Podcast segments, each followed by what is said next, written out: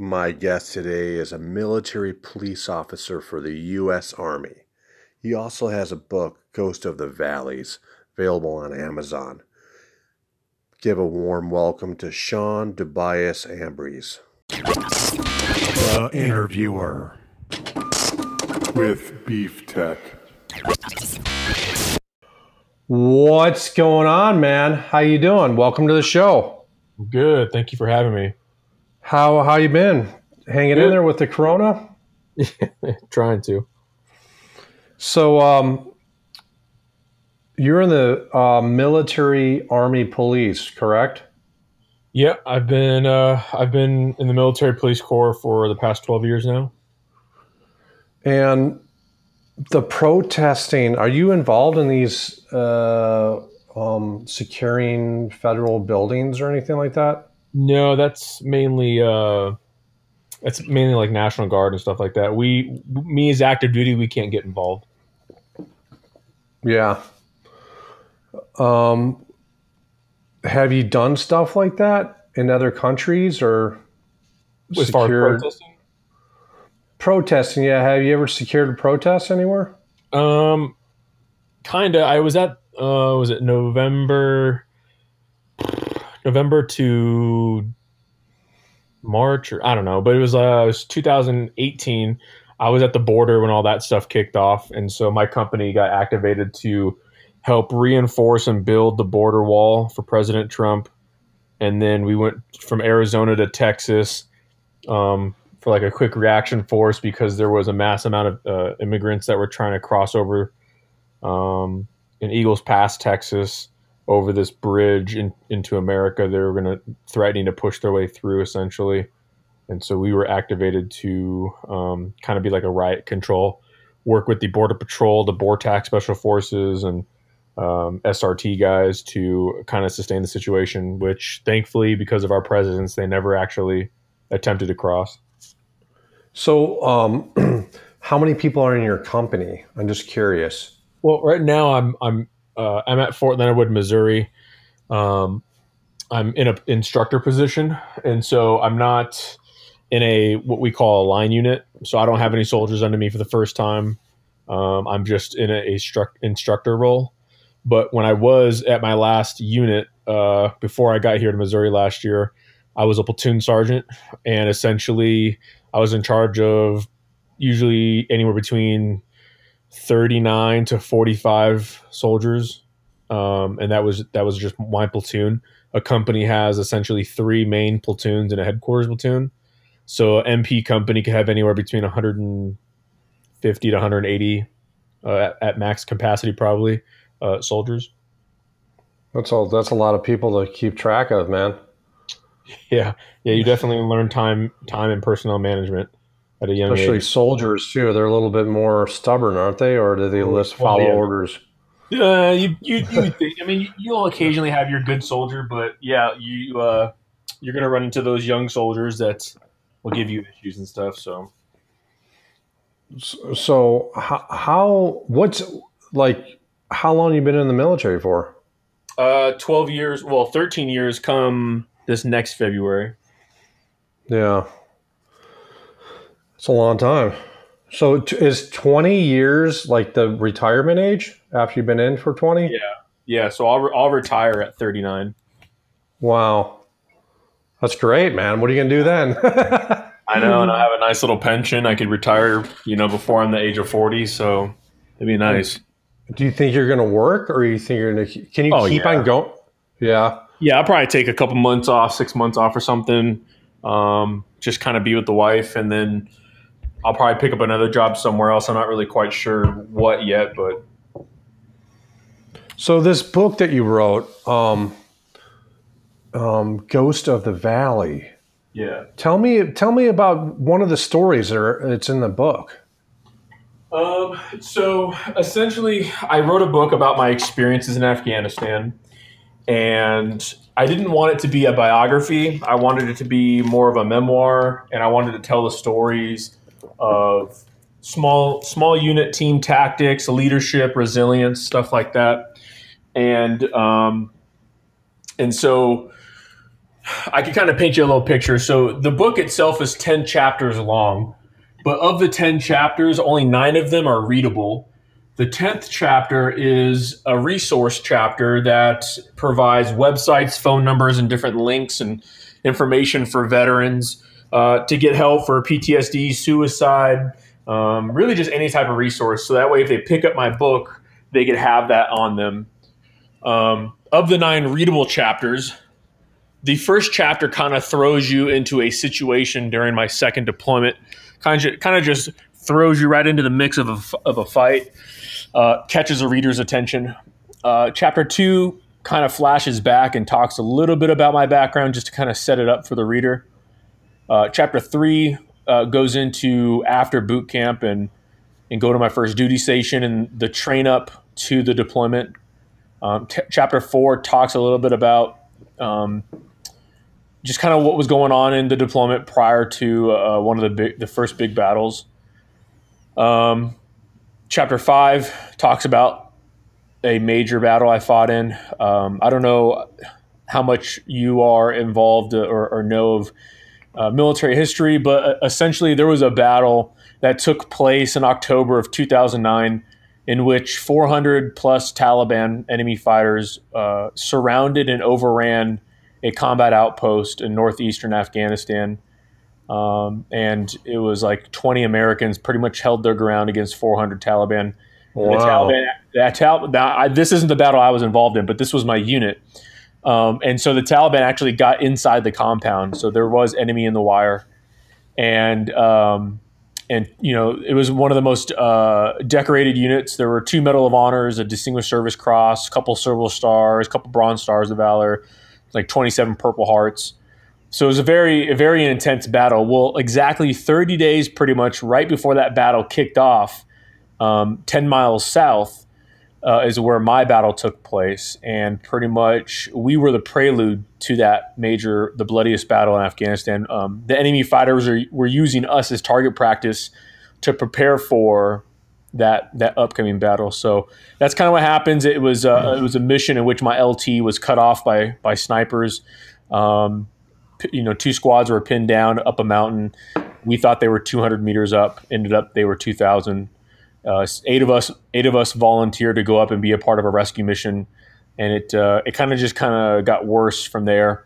Um, as far as like little to no supplies, no water, no medical equipment. Uh, you know, we were taking on more wounded. Um, we had to call in Broken Arrow. What's Broken Arrow? Broken Arrow is a uh, old term that was used in the Vietnam era. It's not really a, an, a official military term anymore, but pretty much if you're in the military, and especially if you're deployed, you, you kind of um, you know of what that term means.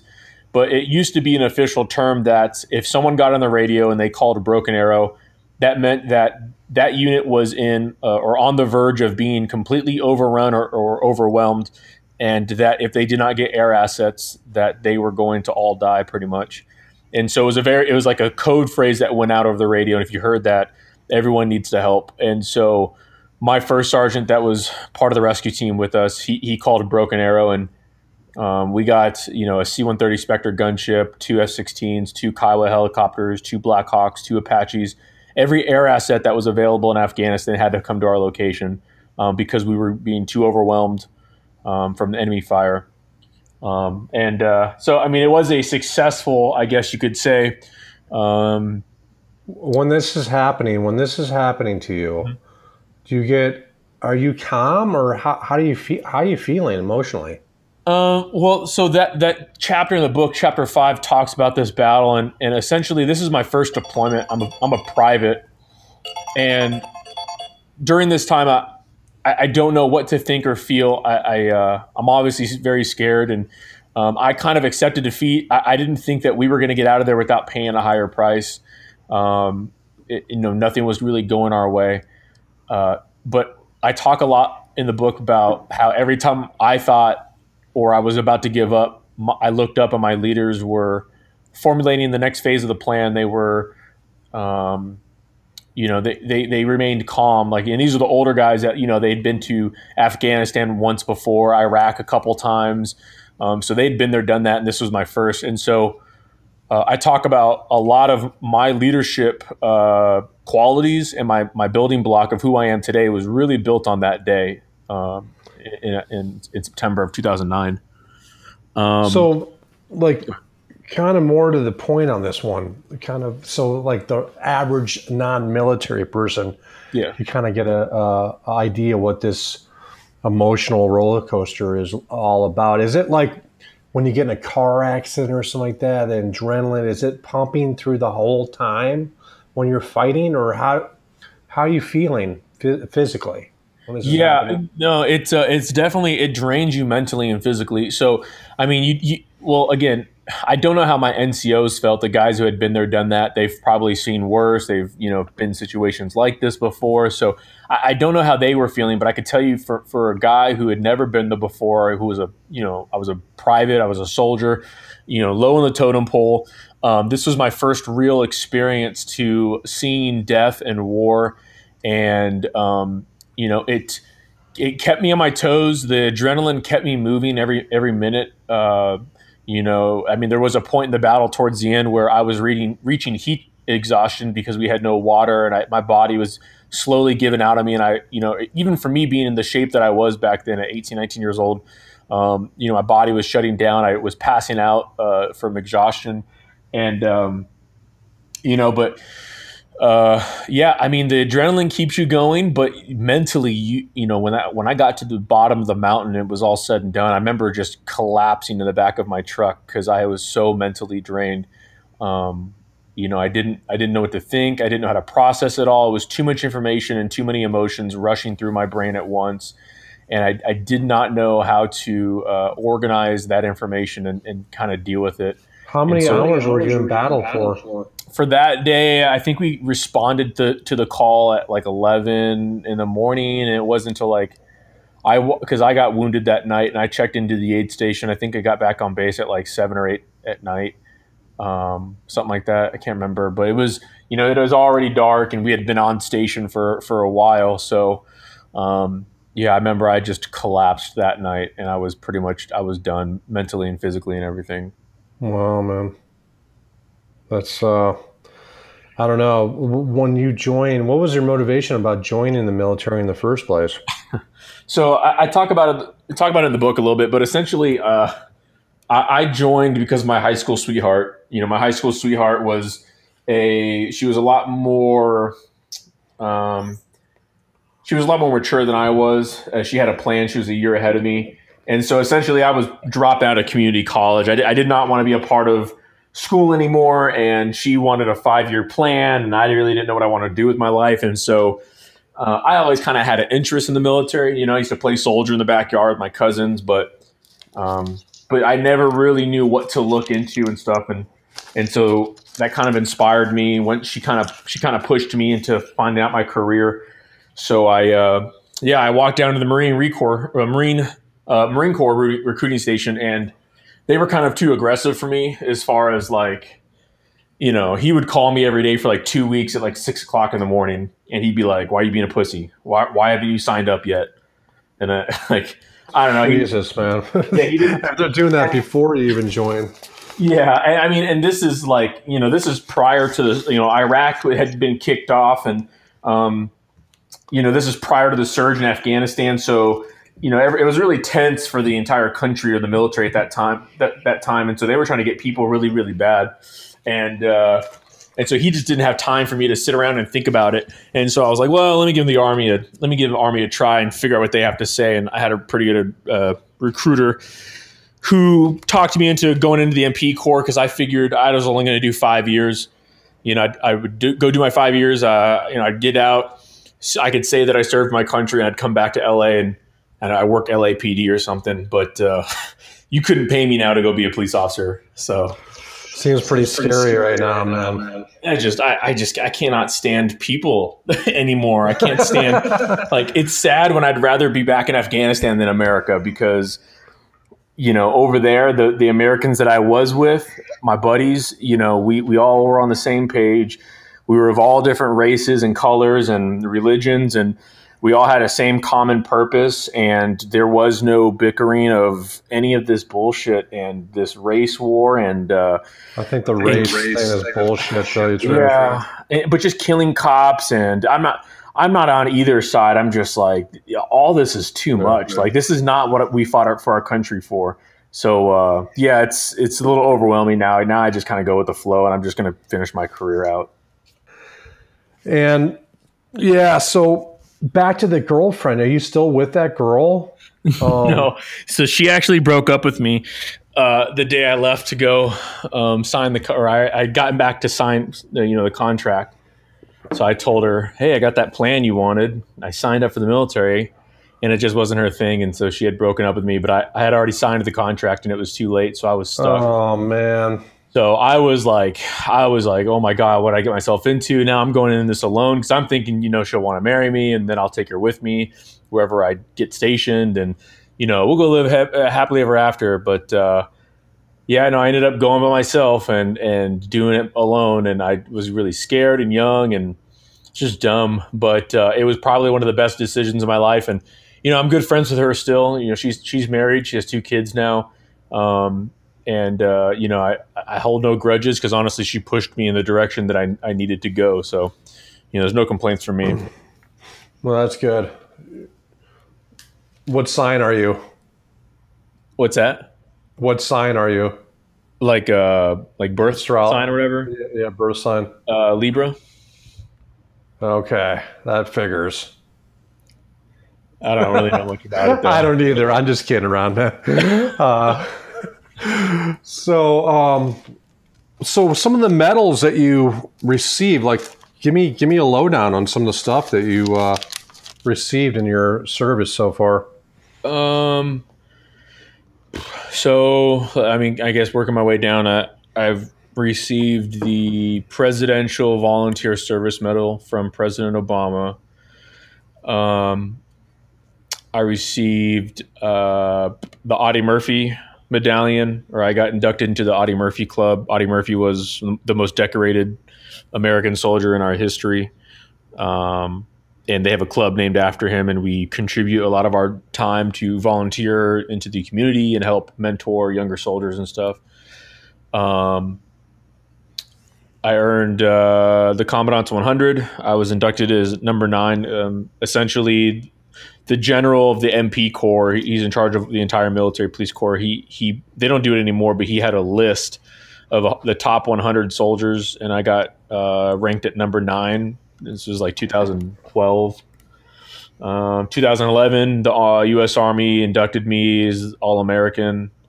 Um, and then uh, the two battles from Afghanistan, the highest awards I earned uh, from the first big battle that I explained, I earned a Bronze Star with Valor, um, which is obviously right below a Silver Star.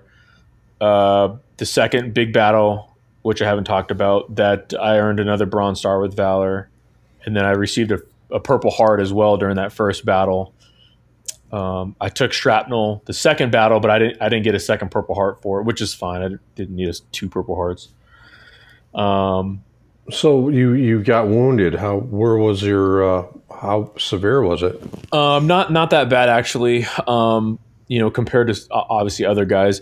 Um, during that first big battle when we were coming down the mountain from that uh, from that uh, mission that we were you know trying to get all the wounded and dead off the mountain. Uh, I was struck by some shrapnel and debris from a, a Russian-made B-10 rocket. Um, rocket came in, exploded. I don't know, maybe a couple, ten feet from the rock wall I was laying behind, and um, all the debris and shrapnel peppered uh, the entire area, and then knocked the rock wall down, and, and then dislocated my shoulder, blew it back, um, and then I had to have one of my NCOs realign my shoulder. Uh, and then my second deployment, I took a small piece of shrapnel to the face. On But, the uh, on the on the on the uh, at location they redid this to your shoulder. Yeah, yeah. After I had gotten hit, and it explains it in the book. After, I got hit, um, and then Broken Arrow was called. The first sergeant told me and one of the other NCOs, Sergeant Lee, to start reconning down the mountain to find a route. It was too dark. Uh, night vision goggles are barely working. You know, we had poor moonlight. We couldn't use flashlights because it gives our position away. We were essentially kicking rocks off ledges to figure out if they were three feet or thirty feet. And uh, and so first Sergeant told me and Sergeant Lee to start just sliding down the mountain, find a way down so that we could get the wounded down. And uh, because the, the way that we had come up the mountain was too treacherous uh, to take the wounded down. Yeah. And so, yeah, as I, as I started sliding down this rock embankment, Sergeant Lee accidentally kicked another rock already onto my already dislocated shoulder, knocked it out completely, completely incapacitated me. I could not move. Um, I, I told Lee he had to put it back in, and now I was I was the medic for this mission, so um, I was kind of walking him through it. But we were under fire at this time, so he was standing on the open. I was leaning up against a rock boulder, and essentially he was trying to punch it in. Then I told him to use his rifle buttstock, and so then he just took Jesus his Christ, man. yeah he just took his rifle buttstock and slammed it into my shoulder because it was too hard because I was carrying extra weapons of the wounded, and then obviously my vest that was on me was covering most of my shoulder, so he couldn't just properly pop it back in place. So he just took the buttstock and slammed it into my arm repeatedly until it kind of went back in. Repeat, more than one time? Oh yeah, he punched it. I don't know. I couldn't even tell you. I Jesus was going Christ, pain. man. It was, it was at least a dozen times until it went back in place. So after the dozen times, he he's got bad aim. Um, Well, it was. It was I, I don't blame him. It was pitch dark. I mean, close your eyes. It's what it looked like. He he couldn't see much, and the only thing you could see that was glowing were the bullets that were coming at us, the tracers, the incoming fire. So it- man. yeah, it was impacting all around him, and he was just trying to hurry. So hmm, God damn, man. That's horrible, dude. yeah, it was a rough day. It, it was the, I guess, the worst day of my life. But the second deployment, the bigger battle, was probably the the crazier, I guess you could say, engagement with the enemy. Jesus, man. So when you um when you signed up to do the military, did you think you're going to be in battles like this, or you thought you're just going to be?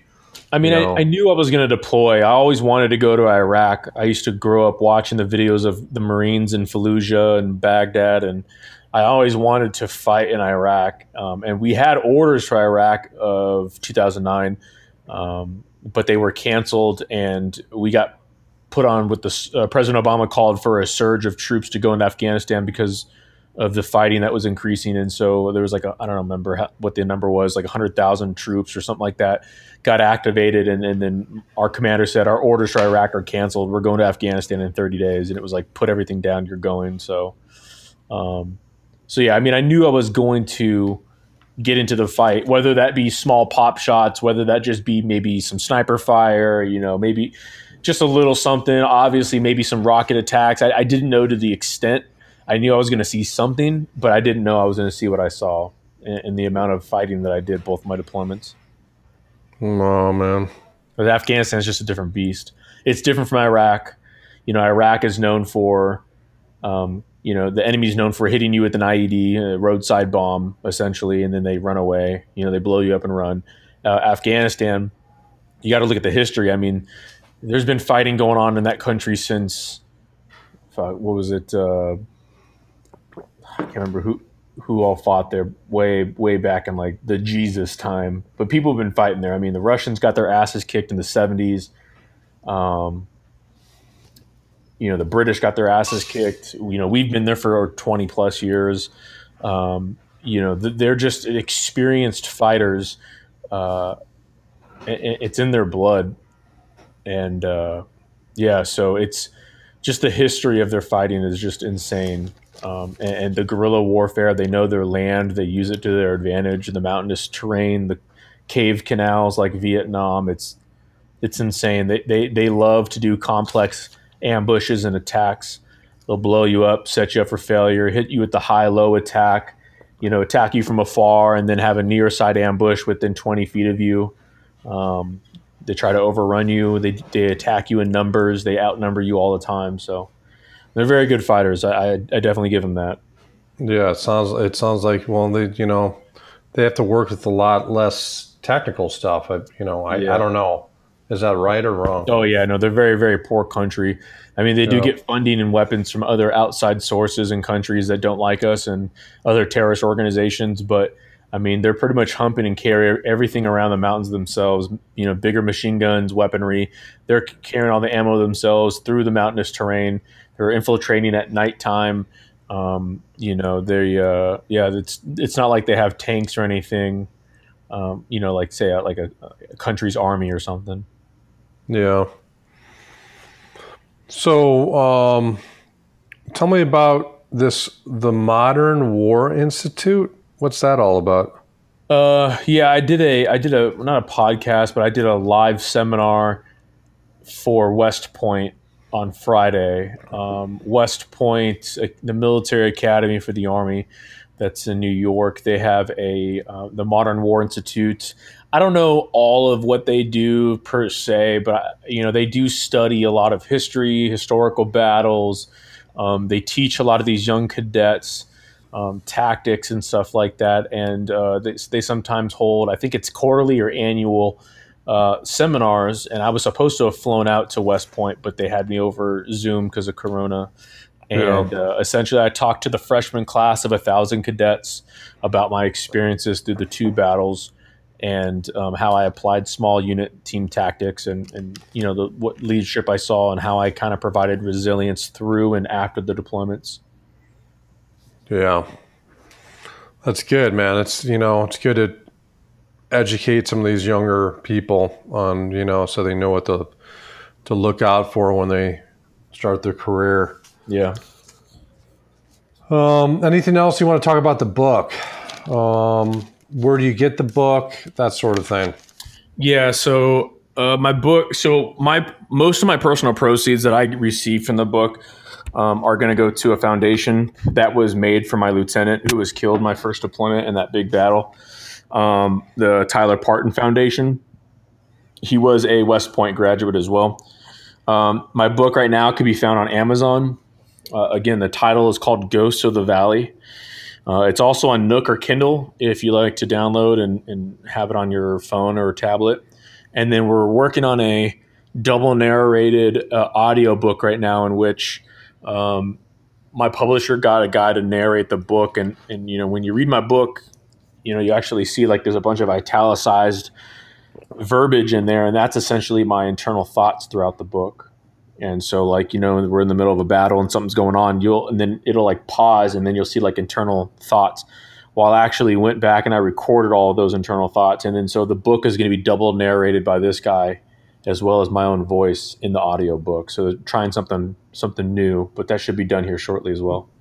That sounds pretty good. How how long do you think that's going to take to do that? He's he's pretty much done with the book. Uh, we finalized the last chapter last week. He's just got to essentially cut and put it all together and get it over to the publisher. And then once the publisher gets it, um, he puts a tech guy in charge of getting it uploaded and all that stuff. And essentially, that's it. Sounds good. Well, thanks for being on the show. I really appreciate it. Um, and uh, if anything else comes up, let me know. I'd like to have you back on. Yeah, definitely. The Interviewer with Beef Tech. Thanks for listening today. If you have any questions or if you want to be on the show, you could email me at the interviewer with beeftech at gmail.com.